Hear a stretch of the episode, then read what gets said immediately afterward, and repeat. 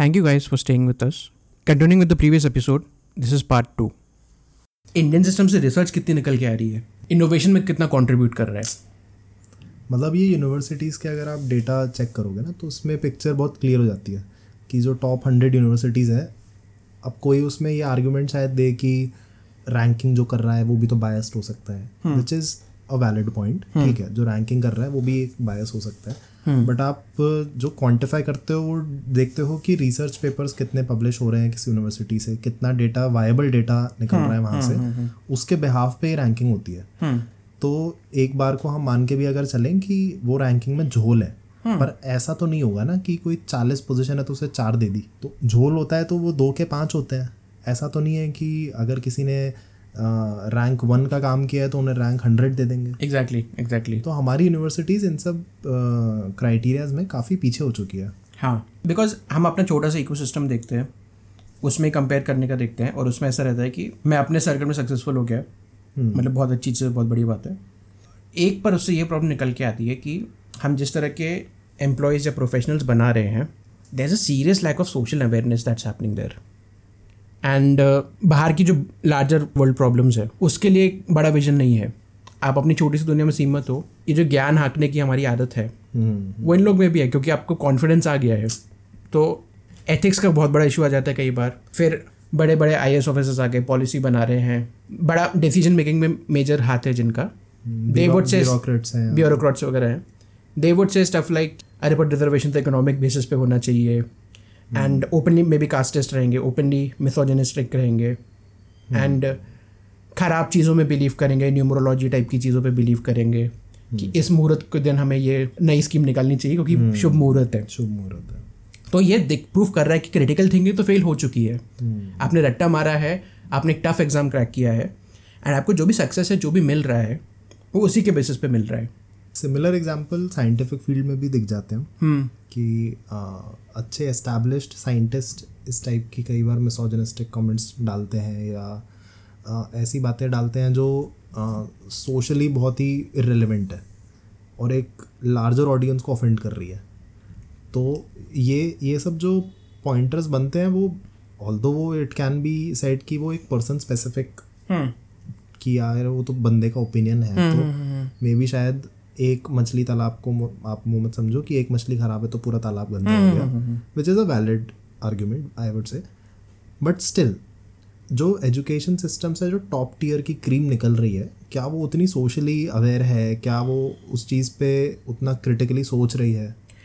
And वही मतलब subjects like humanities social science literature उसको लुकडाउन ओपन किया जाता है कि मतलब ये काम के सब्जेक्ट्स नहीं है इससे आप वर्ल्ड में क्या कंट्रीब्यूट करोगे? येट आप उस उन चीज़ों के बिना how are you suppose to run the world how are suppose to solve world के problems without understanding what the world is about right तुम्हें क्या लगता है यार कि जो मतलब एंट्रेंस एग्ज़ाम का तुम्हारा जो पर्सनल एक्सपीरियंस रहा हाँ। उसमें सबसे मेजर कंट्रीब्यूटिंग फैक्टर क्या था जिससे तुम्हें सबसे ज़्यादा प्रॉब्लम फेस करी तुमने या ऐसा फेस किया कि यार ये अगर लाइन से हट जाता तो मेरी शायद लाइफ थोड़ी ईजी हो जाती तो ये प्रोसेस पूरा जो था वो सिंप्लीफाई हो सकता था। मतलब फ़र्स्ट ऑफ़ ऑल मैं दो तीन फैक्टर्स थे दो तीन बड़े फैक्टर्स थे। टेंथ तक आई थिंक एक रेडिकली डिफरेंट लाइफ थी। टेंथ तक था कि टेंथ हम्म। का बोर्ड में मे बी अच्छे नंबर ले आओ।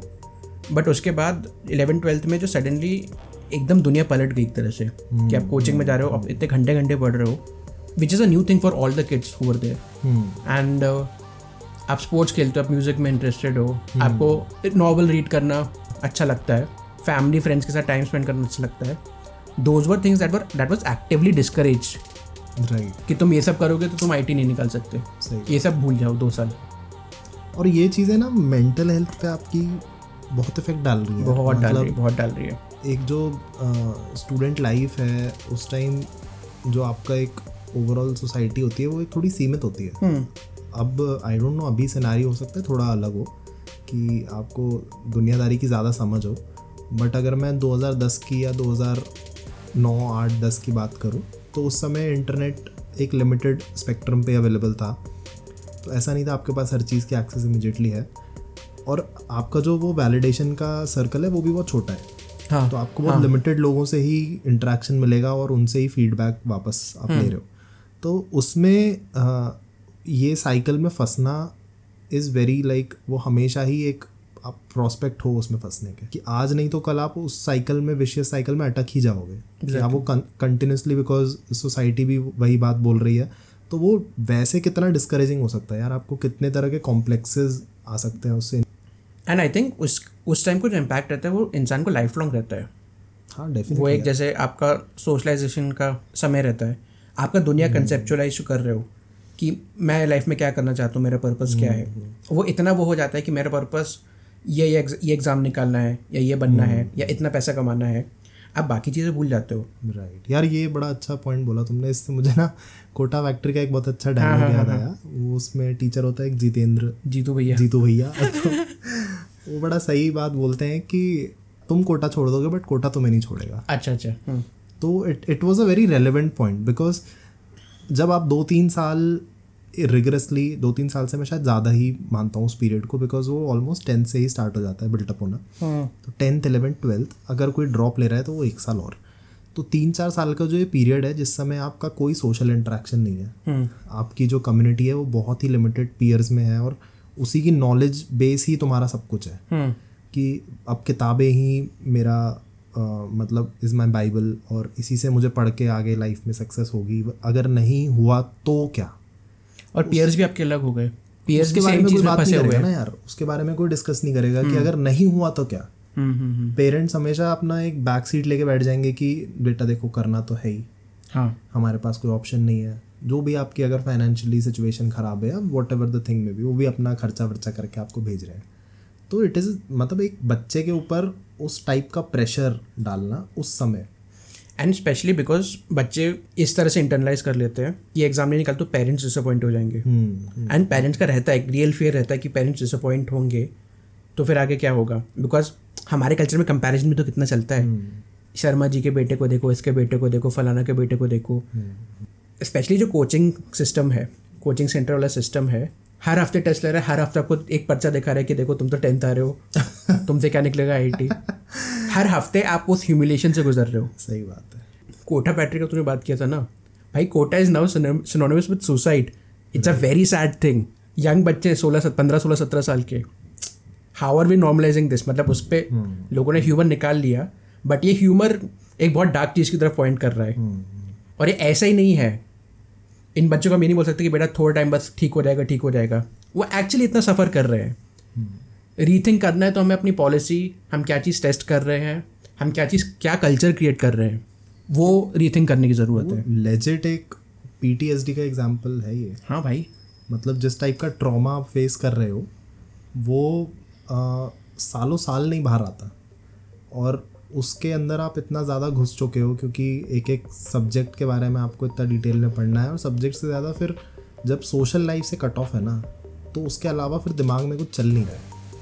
और you are in a constant state of your validation from yourself your parents and everyone around you तो वो जो सिनारियो पूरे सिनारियो में विनर कौन है ये डिसाइड करना बहुत मुश्किल है कि उससे जीत किसी को नहीं मिल रही। अगर एग्ज़ाम निकल भी जाता है ना तो भी आप उसमें जीते हो नहीं।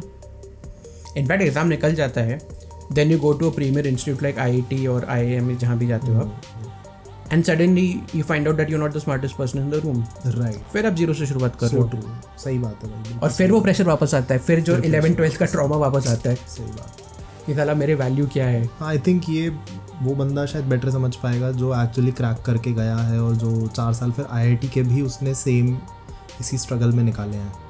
तो ये रियलाइज़ होता है आपको when you are the smarter one in the room and when you go some place जहाँ पे आपसे बेटर और चालीस आदमी हैं। Exactly exactly. तो आपको वो कॉम्प्लेक्सेस नए तरह के आपको फेस करने पड़ेंगे। अभी तक तो क्लास में फ़र्स्ट आ रहा था। अब ये तो सारी पब्लिक ऐसी जो फ़र्स्ट आती है। हाँ। तो आई थिंक जो रैंकिंग सिस्टम है जो मेरिट बेस्ड एजुकेशन है उस पर थोड़ा सा और चेक एंड बैलेंसेस की ज़रूरत है। क्योंकि यार मेरिट तो एक तरह से मिथ ही है बिकॉज़ जो बच्चे क्रैक कर भी पा रहे हैं उसमें कहीं ना कहीं सोशल इकोनॉमिकल एडवांटेज रहता है उनको। जो मतलब जैसे कई बार होता है कि आप कोई बड़े कोचिंग सेंटर चले जाओ फिर कुछ दूसरे कोचिंग सेंटर का आप मटेरियल भी मंगा लो एंड आप पर्सनल ट्यूटर रख लो even something as simple as English speaking skills हैं आपके पास। That also help you crack in cracking these exams and ऐसे बहुत सारे लोग हैं जो due to the social economical disadvantage नहीं कर सकते।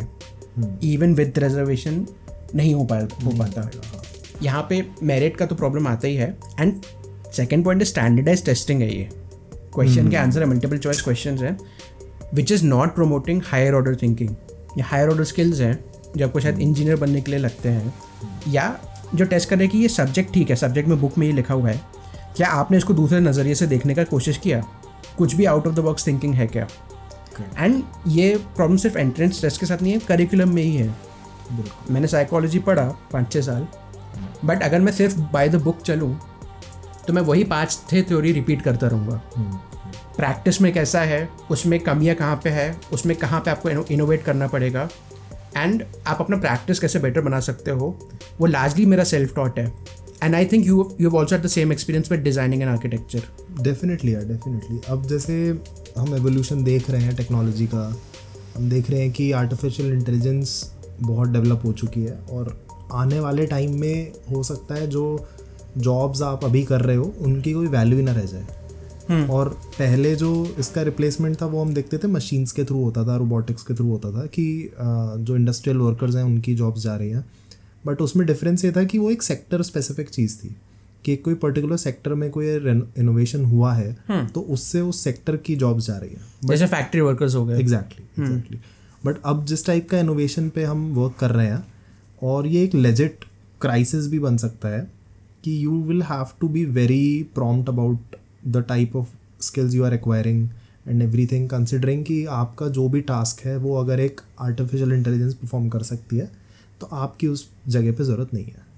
एक जैसे मैं बहुत इंटरेस्टिंग चीज़ पढ़ रहा था कोडिंग के साथ इश्यूज़ निकल के आए कि इंडिया में क्योंकि जो सिस्टम बन गया था कि कोई भी इंजीनियरिंग कॉलेज वाला रहेगा वो कोडिंग खुद से सीख के सॉफ्ट में जॉब कर लेगा।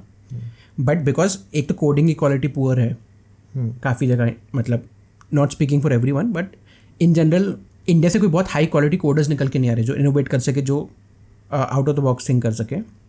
And then there are language issues then there are socialisation issues then there are leadership issues कि वो कोडिंग कर लेंगे। Can they lead people can they teach people can they train people तो कई software companies ने India में ये system start कर दिया कि वो लोग लिबरल आर्ट्स के स्टूडेंट्स को उठा लेंगे जिन्होंने कभी कंप्यूटर नहीं पढ़ा लाइफ में जिन्होंने हिस्ट्री इंग्लिश ये सब चीज़ें पढ़ी होंगी।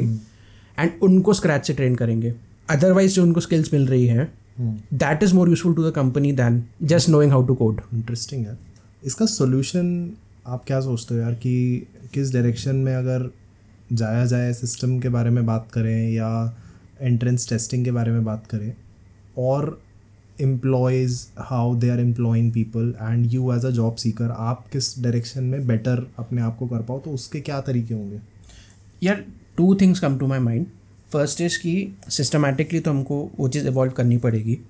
हम जो टेस्टिंग का सिस्टम है हमारा कॉलोनियल टाइम्स का है उस चीज़ को टेस्ट नहीं कर रहा जो क्लेम कर रहे हैं कि वो टेस्ट कर रहे हैं। तो टेस्टिंग सिस्टम चेंज करना पड़ेगा मे बी स्टैंडर्डाइज टेस्ट ही अच्छा आइडिया नहीं इस चीज़ के लिए।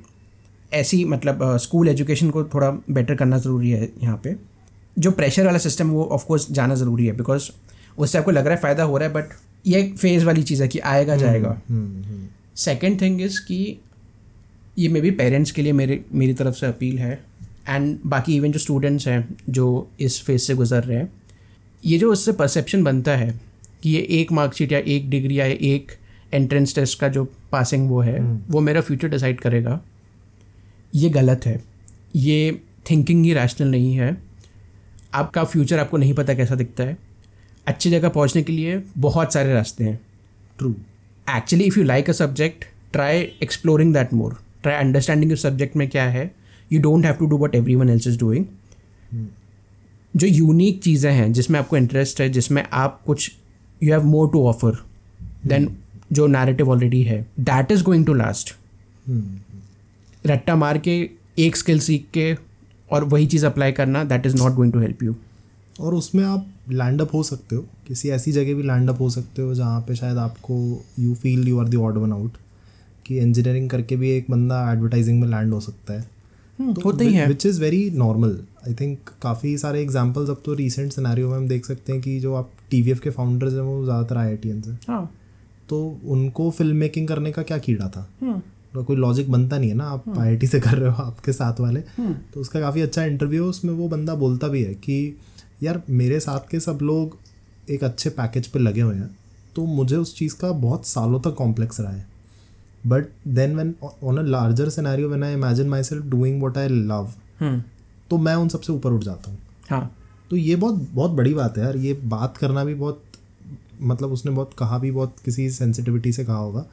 और उस बारे में इस तरह से सोचना भी इज़ वेरी इंपॉर्टेंट कि जो एक हमेशा रोड नॉट टेकन वाला जो फंडा है वो अगर आप लेके चलोगे तो obviously there will be comparisons drawn and there will be parallels created कि यार ये देखो ये तो फलाना करके सक्सेसफुल हो गया तुम साले अभी भी यहीं बैठे हो। तो ठीक है थोड़ा सा प्रेशर आता है बट उससे तुम्हारी लाइफ अगर लेटर स्टेज पे बेटर हो जाती है तो I think it is worth taking the risk या या कुछ चीज़ें चेंज हो रही हैं ऑफकोर्स जैसे एक जो न्यू एजुकेशन पॉलिसी रिलीज़ हुई है that is aiming to change and reform curriculum जिसमें मे बी स्किल बेस्ड चीज़ें ज़्यादा हो जिसमें maybe freedom to choose करना ज़्यादा हो रादर दैन एमिंग की टेंथ या ट्वेल्थ बस निकालना है। एंड बाकी जगह, बाकी कंट्रीज़ में भी देखा है कि इस टाइप का करिकुलम जहाँ फ्रीडम ऑफ़ चॉइस ज़्यादा है। हालाँकि इंडिया को फिनलैंड या स्वीडन से कंपेयर नहीं किया जा सकता। But at at the same time आपको प्रोफेशन में आगे बढ़ने के लिए कॉम्बिनेशन ऑफ़ सब्जेक्ट्स है कॉम्बिनेशन ऑफ़ डिफरेंट अप्रोचेस की ज़रूरत है। इंटरसेक्शनैलिटी की ज़रूरत है इंटर इंटरडिसिप्लिनरी कोर्सेज की ज़रूरत है। गवर्नमेंट बोल लो या जो एजुकेशन पॉलिसी मेकर्स हैं, वो लोग उस पर फोकस कर रहे हैं। At the same time entrance test का सिस्टम अभी भी है। वो प्रॉब्ली कुछ टाइम रहेगा। एंड वो सिस्टम को एक तरह से रीथिंक करने की ज़रूरत है। वो सिस्टम का बस एक वो सिस्टम का प्रेशर हट जाएगा ना तो आई थिंक बहुत ड्रास्टिकली चेंज हो सकती है इंडिया में चीज़ें। So thank you so much guys for staying with us throughout this episode I think ये थोड़ा सा लंबा सेगमेंट बनेगा। बट एक इंटरेस्टिंग टॉपिक था तो आई इस पर एक एलेबोरेटेड एपिसोड बनना भी इम्पोर्टेंट है। हाँ। हम तो इसे एक्चुअली टू पार्ट्स में बनाने वाले थे। टू पार्ट देख सकते हैं। देख सकते हैं वील थिंक अबाउट इट अगर लगेगा कि बहुत बड़ा सेगमेंट है तो हम इसे दो पार्ट में ब्रेक कर देंगे। But thank you so much जो लास्ट तक रुका हुआ है और अभी तक सुन रहा है। भला हो भाई आपका भला हो। भला हो भाई। All right thank you so much guys